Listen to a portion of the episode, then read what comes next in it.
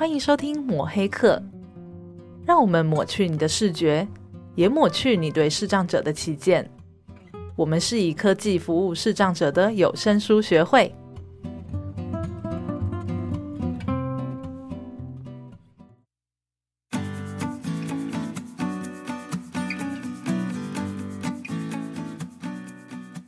大家好，我是主持人木炭，我是主持人温森。哎，刚开始的时候呢，哎，我想要特别跟你们大家分享一个故事。嗯，呃，我前几天呢、啊，呃，我们刚好有碰到一个视障服务视障的朋友，哎，他跟我讲哦，他说哦，他呃之前有个经验，他坐公车，因为他每一次啊都很从遥远的树林啊搭公车过来。嗯，他本身是视障者，对，他本身是视障者。嗯、那其实他这班车也不多。呃，他的班次少，然后司机几乎都是固定的，所以其实他跟司机也还不错，嗯。啊、哦，然后他跟我说，哎，他有一次啊，他就哎特别跟司机讲一下，哎，我想要在某某某站下车，啊，哎，结果那司机可能很专注个开车吧，没有给他什么回应，嗯，结果因为他不是有个那个报站名的吗？啊，就报站名的时候呢，哎，他发觉好像好像过了，然后就跟那个司机说，哎，司机司机，我要下车，哎。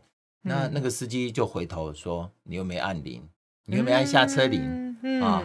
然后他就很不高兴的跟那个司机说：“你觉得我可以按铃吗？”嗯，结果那个司机才回头看说：“哦，好，那就赶快再路，就是下一站再让他下车。”所以这个就让我觉得，这种就我们平常呃，的，他们都说我们是明眼人啊，嗯、我们觉得的小事情，可是对他们来讲是个大事情呢。哦，那种感觉。嗯、这个 Vincent 讲到这个，让我想到我之前在工作的时候，也是有一位阿姨，她是视障者，她在美国。哎、那她每次打来的时候，都是因为她要打来跟社工聊天。哦、那她每次打来的时候，都是她那边半夜，我们这边下午这样子。哦、OK。那有一天，嗯、对，可是因为我们社工真的很忙，所以她常常进进出出，我们社工就不在位置上。嗯，对。那她就打来，就我接了，我就说，嗯、呃。不好意思，他在忙哎，那可不可以请您半个小时之后再打来？嗯，结果那个那个阿姨讲话很有气质哦，她直接说：“我说您方不方便半个小时之后再打来呢？”啊，她就说不方便。哦，我听到有点吓到，就是说，哎，怎么突然这样一下？可是因为她是一个，我知道说她是一个很有礼貌的阿姨啊，我也没放在心上。啊，后来她半个小时之后，她还是打来，打来就跟社工道歉。嗯，她就说对不起，她。知道他刚刚那样讲，其实不太有礼貌。可是，哦、可是呢，他那个时间点是晚上了，他又看不到，嗯、他看不到时间，哦、而且他打电话的地方是在一楼，他在二楼，哦、所以他如果他看不到时间，又要摸黑爬爬爬爬到一楼，嗯、然后他想到那一段路，因为他好不容易。才在半夜爬到一楼去打了这通电话，结果又要再等半个小时。他说：“好险，我以前有什么什么训练，我大概知道半个小时多久。可是我真的觉得很不方便。我知道我这样讲很没有礼貌。那我那个时候才发现，哇，原来对我来说，我们过个十分钟，过个十五分钟，可是我都没有想过，对他来说是一个这么漫长的路程。对他。”一想，他真的是忍不住的，就跟我说他不方便这样子。嗯、这让我想到我们呃前两集不是访问小韵老师吗？是小韵老师，他就曾经有讲过，他说：“哎，其实很多呃明眼人带东西都是用视觉在做参考。”嗯哦，哎，就像你刚刚讲，哎，那半个小时，他可能我们就可能就我们来讲，我们瞄个手表啊，对看个手机啊，现在看现在都是用手机。很少人用手表了，是。哎，看那个手机啊，哦，半个小时，他一定会跟你讲，没问题，我等下再拨好了。对，可是对我们视障的朋友来讲，嗯，这应该是很不方便的一件事情。而且这明明就是一个对我们来说是日常生活跟行动上是很很简单的事情，但是对。他们来说，这可能是有一段距离的哦。嗯，所以我觉得我们今天很荣幸哦，嗯、我们哎，我们每一次的其实我们每次都很荣幸，对，因为我们每次挑的来宾。都是精挑细选，是呃符合主题是。哎，今天我们特别邀请到呃，我们在担任生活重建的江淑胜江老师。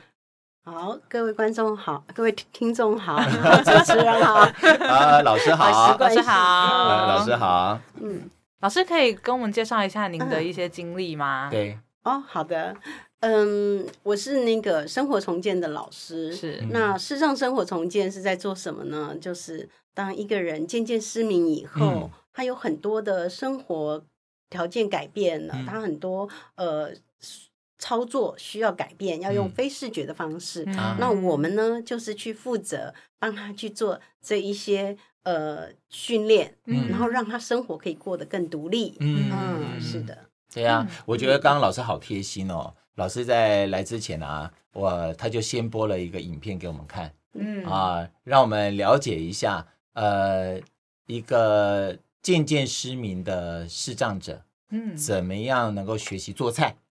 啊，我光看那个七分钟的影片嘛，哈，是，哦我感受很深哎，真的很深。我感受最深的是那一整桌菜摆出来，对，最后真的是居然是这样满满的一桌，对，而且他是很像过年在吃，哦，对对对，然后两个小夫妻这样坐在那边，其实真的，呃，算是我。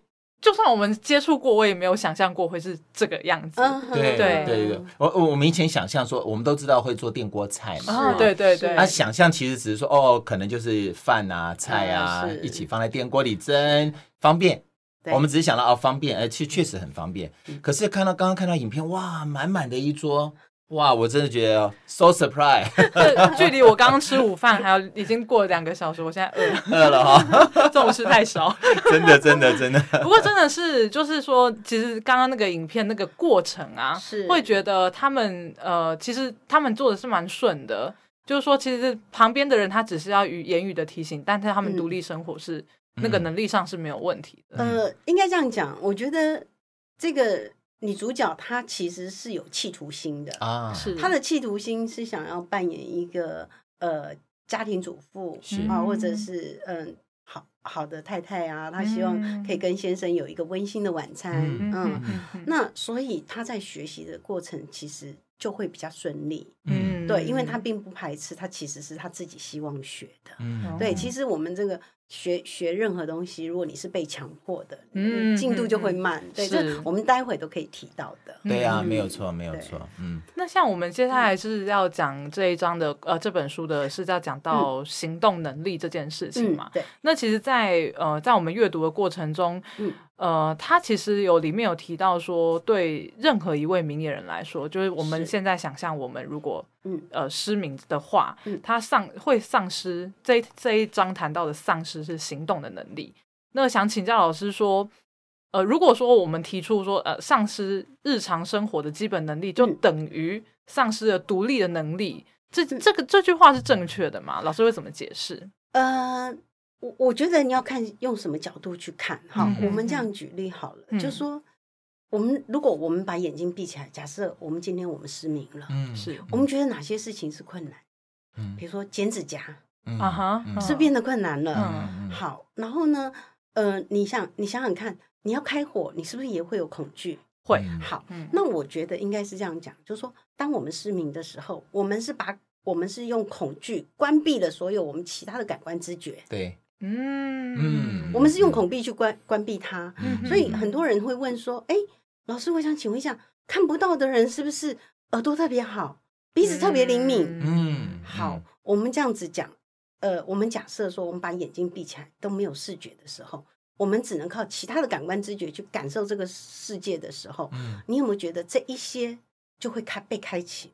嗯，而不是它真的是变是变好了，是你在自然而然当中去使用它，去观察它，所以它就变好了。嗯嗯，你懂得运用的那个技巧。是，所以并不是说，所以其实呃，老师的意思就是说我失去视力，但是并不代表他就是没有独没有独立的呃能力，或者是。他没有办法去行动。并不是这个样子。不过，不过，我觉得，嗯、不，没关系，没关系。我觉得，呃，像这样子的一个丧失的过程啊，是我我我想大概一定会有这样子的一个经经历吧。就是当我眼睛看不到，嗯，我我相信很多人来上老师的课的时候，可能老师第一个就是要先去面面对他们这种呃，因为丧失呃之之后什么事情都觉得我不会做，对。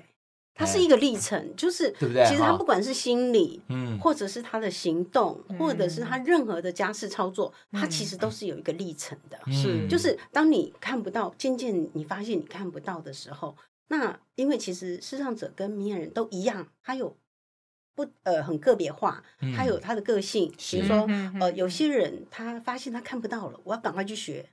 嗯，有些人他觉得我看不到，我什么都不能学。啊，嗯，所以。通常呢，到了我们这边的个案的时候呢，到了我这个后，我就是比较算后端一点的，在前面都会都有呃社工啊，然后心理啊进去，对不对？好，那他通常会到我们这里来学，已经表示他已经有想要走出来哦。OK，对对对。那但是如果说你还在前面的那个心理适应还没有适应好的时候，那。如果很勉强的到我们这里来的时候，嗯、其实我们也可以运用一些技巧，嗯，让他觉得，哎，他好像因为学会几样家事操作，简单的家事操作，嗯、他得到满足。嗯嗯，然后就会想说，哦，那我要学更深的东西。嗯嗯，对。那我们有很多例子会听到说，哦，那视障者刚失明的时候，有些视障者会分享，我刚失明的时候，我二三十岁的时候，我刚失明，我爸爸还帮我洗澡。好，那 好，但是大家想一想哦，就是我，如果你把眼睛蒙起来，你真的就不会洗澡。会啦，还是会洗澡吗？对对对对。哦，你今天回去摸摸看啊。是。哦，好，我是听众朋友也可以试试看哈。那个洗头的时候把眼睛，对对对对 对对对，就摸摸摸这样。对，没错。那所以呢，那那为什么会有那些事情发生？是因为明眼人的不放心，嗯，而不是视障者的不会。哎。老师讲的是明眼人不放心，是指旁人。对，比如说你的家人，哦、你的家人觉得哦，他进去这样洗澡会很危险，为什么啊，啊？对不对？而且他不会洗了，对不对？对，所以其实那个不放心不是他自己本身不放心，而是家人不放心。嗯、好，当然也会有视障者他不放心。比如说他年年纪比较稍长的，比如说他六七十岁了，他觉得哦有危险，那我们就会去帮他设计一下，说哦，你进去洗澡的时候，在怎么样情况下他是可以安全的。嗯嗯，对，就是有一个环境的设计，这样是是。哎，老师刚刚提到这个，我就觉得蛮有趣的，就是说您在重建的过程啊，嗯呃，您会建议说，如果未来我就是说有这样的，就是有听众朋友如果他有这样的困扰的话，对，您会怎么建议他身边的家人？因为我想家人的态度或许也算是关系到他能力重建上一个蛮重要的关键吧。对，其实我我我觉得我碰到蛮多困扰，还是因为家人。家人哈，对，嗯嗯，就很多，尤其是中年，嗯，中年失明是，嗯，然后他跟我抱怨最多的还是家人。就他们其实自己也是想要试着去，对，他们会觉得他的家人不放心。对，比如说哦，我有一个学员他在中部，然后我就说，哎，那你学了以后，而且你我我鼓励他去学定向，你学了生活自理去学定向，然后有一天呢，你就坐火车来台北找我玩，很赞，然后我就带你去玩一天这样子。他说我的孩子不愿意，他的儿子不愿意，他儿子说太危险了。嗯嗯嗯，那你看他的妈妈五六十岁，五十几岁，他愿意，可是他的孩子不愿意。嗯嗯，是他的孩子说这样子我会压力很大。对，那我就后来我就说好，那我就给他一个工作。嗯，哦，我给你一个功课，什么功课呢？沟通这件事情。嗯啊，那我们就来学习怎么样去沟通。嗯，因为其实有时候，嗯，很多人会说我眼睛看不到。然后呢，我就没有朋友，嗯，没有朋友，为什么没有朋友？没有明眼朋友。好，其实分析下来，就是很多明眼人不知道怎么样去跟视障者相处啊，是是，对，他怕说我讲到什么话会不会伤害到你啊，或者是我我怎么样才能够安全的带你？其实这些都不是难事，嗯，对，所以我常常就是在呃有个案的时候，我都会跟学生讲说，如果可以的话，你的家人可以一起来上课，要一起，我愿意，对，我愿意去你的家里，或者是说呃跟你的家人讲这是怎么带。啊，怎么人导法，嗯、或者是说，哎，你怎么可以？你可以怎么样？我们就可以做一些沟通跟讨论，嗯、对，把家属朋友一起把他 join 进来，对、嗯、对，这样子你是不是他就比较不用一直在那边纠结，说我的妈妈出去会很不安全，对啊，对啊，对呀，对，有时候感觉这也是一种心理状态的一个问题啦。哦，我讲的是您老师刚刚讲的那个他在旁边的明眼人。对，哎，我就我就想到一个故事啊，这是我最近有听到，嗯、就是哎一个小朋友啊，他这个到上学，然后他有他有明眼人的小朋友，就是好朋友，很久没见面了，好开心啊，这个终于见面了。那结果他的这个明眼的同学呢，他就是陪着他走了一段路，嗯哼，走完之后呢，那他这个视视障小朋友回去就跟他妈妈讲。他今天过得很不快乐，嗯，那为什么不快乐？因为这个明眼的同学沿途都没跟他讲话，嗯，他觉得很受伤，嗯，哎，那我我我刚刚听到这个故事的时候，我想说，哎，是不是这个明眼的同学他这个对我们视障的小朋友有一些其他的想法呢？哎，我觉得可能不是哦，可能是因为他很担心他。嗯，你在他在陪他走的时候，一直在顾虑他的安全，对，哦，一直很担心他有会不会怎样，嗯，所以完全忘了要把他当成。呃，一般的朋友，对，呃，聊聊天啊，玩一玩啊，对，哎，所以我觉得老师您刚刚讲的这个 case 真的很好，对，因为他就是还是会有压力 在，会会会会会，而且很多其实他们，呃，他们其实比那个视障者更紧张啦。通常引导刚开始的时候，哦，我补充一下哈，就是我刚刚讲的那个，我刚刚讲的那那一位学学生哈，他。后来呢，我就跟他讲说，其实我的学生从花莲坐火车来台北上课，是小学生，是先天失明哦。哇！我说服他的妈妈，就说，因为你每个礼拜这样陪他上来太辛苦了，我们可不可以有一个方式？他已经要国中了，你可不可以？不然你第一次你就是。离他远一点，嗯、你就不要让他知道你坐在火车上。对，对，然后呢，然后第二就是第二次以后，你看到放心了，再这样做。嗯、对，你就是慢慢慢慢的让他一步一步的独立嘛。嗯，所以从刚刚老师的那个故事，我也觉得蛮惊讶。通常都是家长不敢放手，但是前面那个故事是小孩不敢放手。我现在开始检讨我自己了。而且在我们阅读的过程呢，我们都会觉得我们会很困惑的是说，诶，通常呃视障者他中途失明之后，他失去视力，嗯、他会不会因为诶行动有一些障碍，他反而就慢慢的就不敢出门了？但是刚刚听的故事，其实这个要素也不一定是视障者本身的心态嘛。其实家人也是一个陪伴者，也是一个心态。那如果站在回到视障者的状态的时候，老师会不会觉得，嗯，有没有碰过那种他的那个转变的故事可以跟我们分享？例如说，他原本是不敢的，后来就可能因为什么样的，刚刚老师有讲嘛，什么样小小的设计，让他就突然呃，慢慢的就可以。有勇气去慢慢在扩张他的行动范围，这样。其实这样的例子是很多的，是哦，就是我，因为我这几年我都是往中南部，因为中南部师资比较少，嗯，所以我都是到中南部去教学。哇，对，那中南部有一个最大的问题是什么？它交通不便。嗯对对，台北市没有问题，台北市你刚刚讲的那些，大家都可以爬爬照，视障者要爬爬照，太太简单了。我我常常跟人家讲说，你看啊，我以前。三十年前，嗯、我年轻的时候，嗯、我在台北市很少看到视障者自己拿着手杖走，嗯。嗯，很少，不多，嗯、就是几个地方，嗯、他们比较有按摩的地方，嗯、其他的都很少。嗯、可是这这些年来，你看，一个视障者拿着手杖到处走的多的是，嗯，在台北市是好，在外县市是他没有那个条件，是因为他呢没有捷运，没有。没有太多的接驳，所以导致呢，他们就必须要做复康，所以他们要出来上课，其实是要先去解决那个交通的问题，是。行的问题。对，那所以呢，我通常呢，我会鼓励他们，就说没有关系，你们可以从，你们可以先从那个做复康开始。嗯。嗯，你要出门，因为他就在你家里接你嘛，然后到到比如说当地的协会啊，或者是到当地什么地方，那我觉得这样子的距离。我通常比较会鼓励他们出来上课，而不是我去他们家上课。嗯，因为至少你有一个环境的转换。那除非那个、哦、那个课程一定要在他家上课，嗯、比如说要帮他设计一下流程啊，对对对，或者是他的位置摆放啊，嗯、那我就会去他家。不然的话，我其实都会鼓励他出来。嗯，整个心情是不一样的，嗯、就转换一个环境，他其实想法就会比较改变。对，那我刚刚也有分享到，有一个我中部的一个。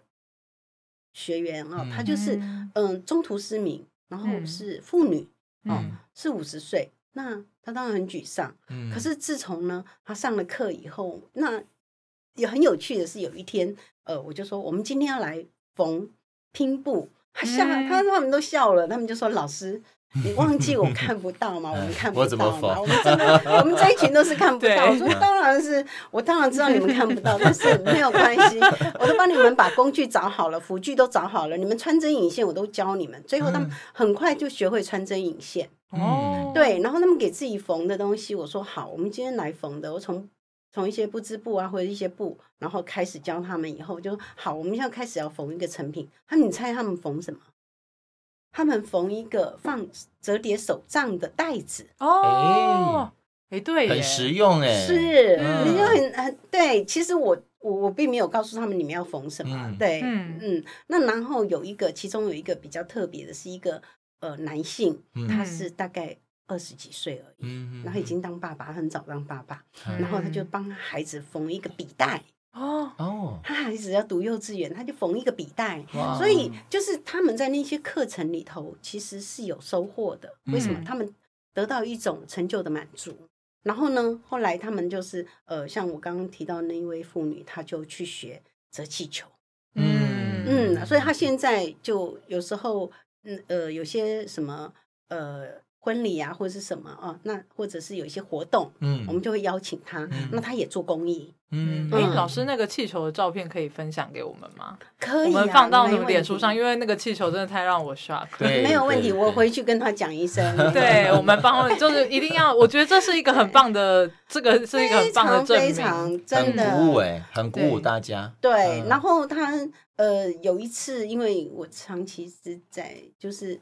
就是我们会去当志工嘛，那有一个单位就是呃有一个单位我们去当志工，后来他们需要有一个折气球的老师可以去带领那些小朋友，他也是就这样很愿意义务去啊，我就觉得很好。你看他跟我们一般人一样。怀抱那个做志工的梦想，哦，对，所以我现在在中部有几位，他们就说很想要当志工，我又跟协会商量说，哎，我们是不是有一些什么情况是可以请他们来当志工？嗯，对，那他们会对自我就比较能够肯定嘛？是，对。其实我们学会也蛮多个案，他们像是当老师啊，或者是他们会在。会再转，其实就是说，我们培养他们，嗯，让他们更能够回馈社会，不管对社会跟对他们自己都是很好。对，那他以前是没有学定向的哦，这位学员没有学定向。他以后来他就是他后来走出来以后才开始学定向，就在我们上生活课那时候开始学定向。所以他后来他其实说他来台北，他也是就是他们就这样约约几个人就上来找我，或者是或者是他就上来呃。去去参加活动，所以我觉得这是这边我呃插个话，因为我们听众朋友可能不知道什么是定向。哦。OK，对，可以请老师介绍一下。对对，请老师介绍一下。好，定向行动哈，是。呃行动很简单嘛，我们就就就走走走走出门嘛哈，好，我们就说走就走这样子。对，那因为一般呢，视障者呢，他没有视觉，他就靠一个手杖，嗯，他手杖技能。他的手杖技能跟他的心理地图，嗯。嗯，所以我们在呃在教定向行动的时候，我们会建立他的心理地图。嗯，我举个例，你们就会清楚哈。比如说，我们到我们一个大学生，他到学校，嗯，他在学校生活，嗯，他住校，嗯，他读大学，他看不到，嗯，我们就要在他进去学校之前，先把他的校园区的地图，嗯，做一个立体地图给他。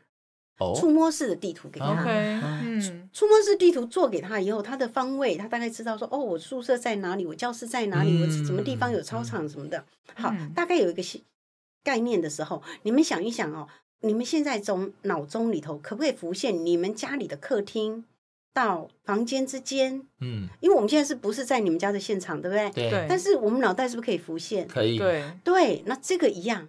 如果你当你的心理地图建立好的时候，它就会浮现这样的一个画面出来，是是。啊，所以就有助于他的行走规划路线。哦，嗯，那比如说今天我就是下了课，我要去餐厅吃饭，然后我就知道怎么样走到餐厅。但是呢，那个那个行动训练是要训，就是要有老师训练。对，OK，对，我们会有定向行动师来训练，这样没有错。对，那所以他自己一个人到那边是不会有问题的。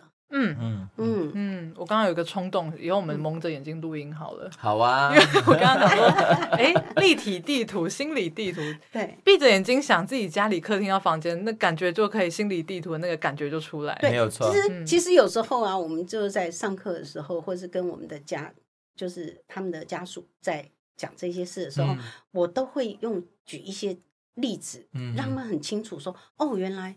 原来就是这个样子，嗯嗯嗯，对，不然他们很难想象。对，这个也也刚好，我我我刚好想说，利用这个话题呢，也讲到，因为我们定向的行动就是会让大家看到那只白手杖，对啊。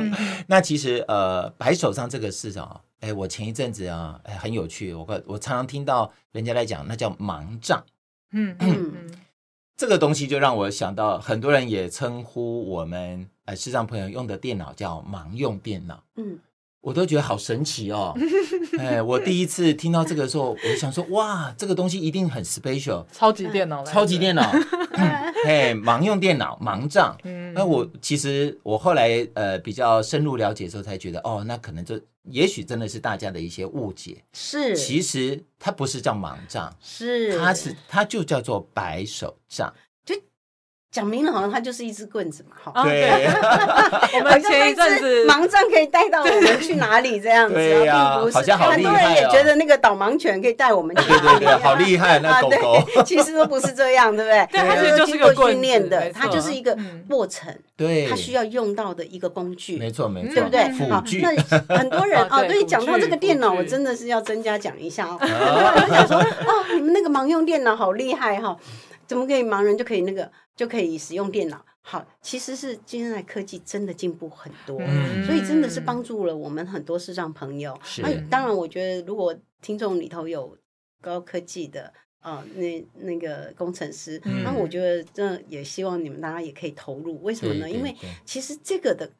有了电脑之后，对他们来讲的眼界真的是开发很多。有啊，是，对。然后呢，你知道那个电脑，其实他们盲用电脑也也一般的电脑，他们也可以使用。你只要是符合无障碍，好，当然少数还有没有办法，比如说图它没有办法解，对不对？一定的。好，那它图没有办法看，那你怎么样把图变成文字或者是什么？那再来就是他们的触摸显示器。嗯嗯，对，其实他们比较特别是在那个触摸显示器。如果你是先，尤其是先天失明啊，很多人从就学就一直依赖上来，他其实就是要摸着那个触摸显示点显器。对，那它的它其实它是非常昂贵的，对，它真的非常昂贵。我常常觉得一个当一个视障者真要有钱，因为什么？因为说实在，因为它它常常会坏掉，那坏掉不是说常啦，就是它会坏掉，它不是像笔用完了丢了再买一支，它真的就是。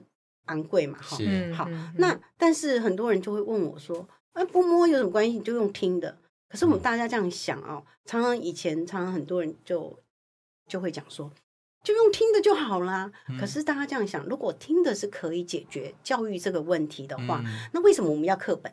明眼人可以也用听的，嗯嗯，对不对？我们也有听觉，是好听学习跟看学习跟读学习这些都是。不一样的，不一样的，嗯，对不对？那个理解是不一样的。有些人听理解特别强，有些人是看理解特别强，对，所以我觉得那个呃，很多人的那个误解啊，我们常常一直在澄清这个问题。呃，我觉得刚刚其实我也是又又又又感动 啊，然后又惊讶。为什么又感动？其实其实老师刚刚所谈的，通通都是跟我们学会的服务是有关系的。呃，帮我们学会打了一整轮的广告，真的。我完全没有想到这件事情。不过，呃，其实老师刚刚讲的东西，正是我们学会很多的视障电脑老师也好啊，还有我们刚刚那个视障的电脑工程师，他们一直在努力的。是，哎，就怎么样用这些荧幕报读软体啦，然后让我们视障朋友可以用电脑啦，用手机啦，啊，可以跟世界接轨啦。是啊，真的是很不错，真的非常重要。这点真的很谢谢老师。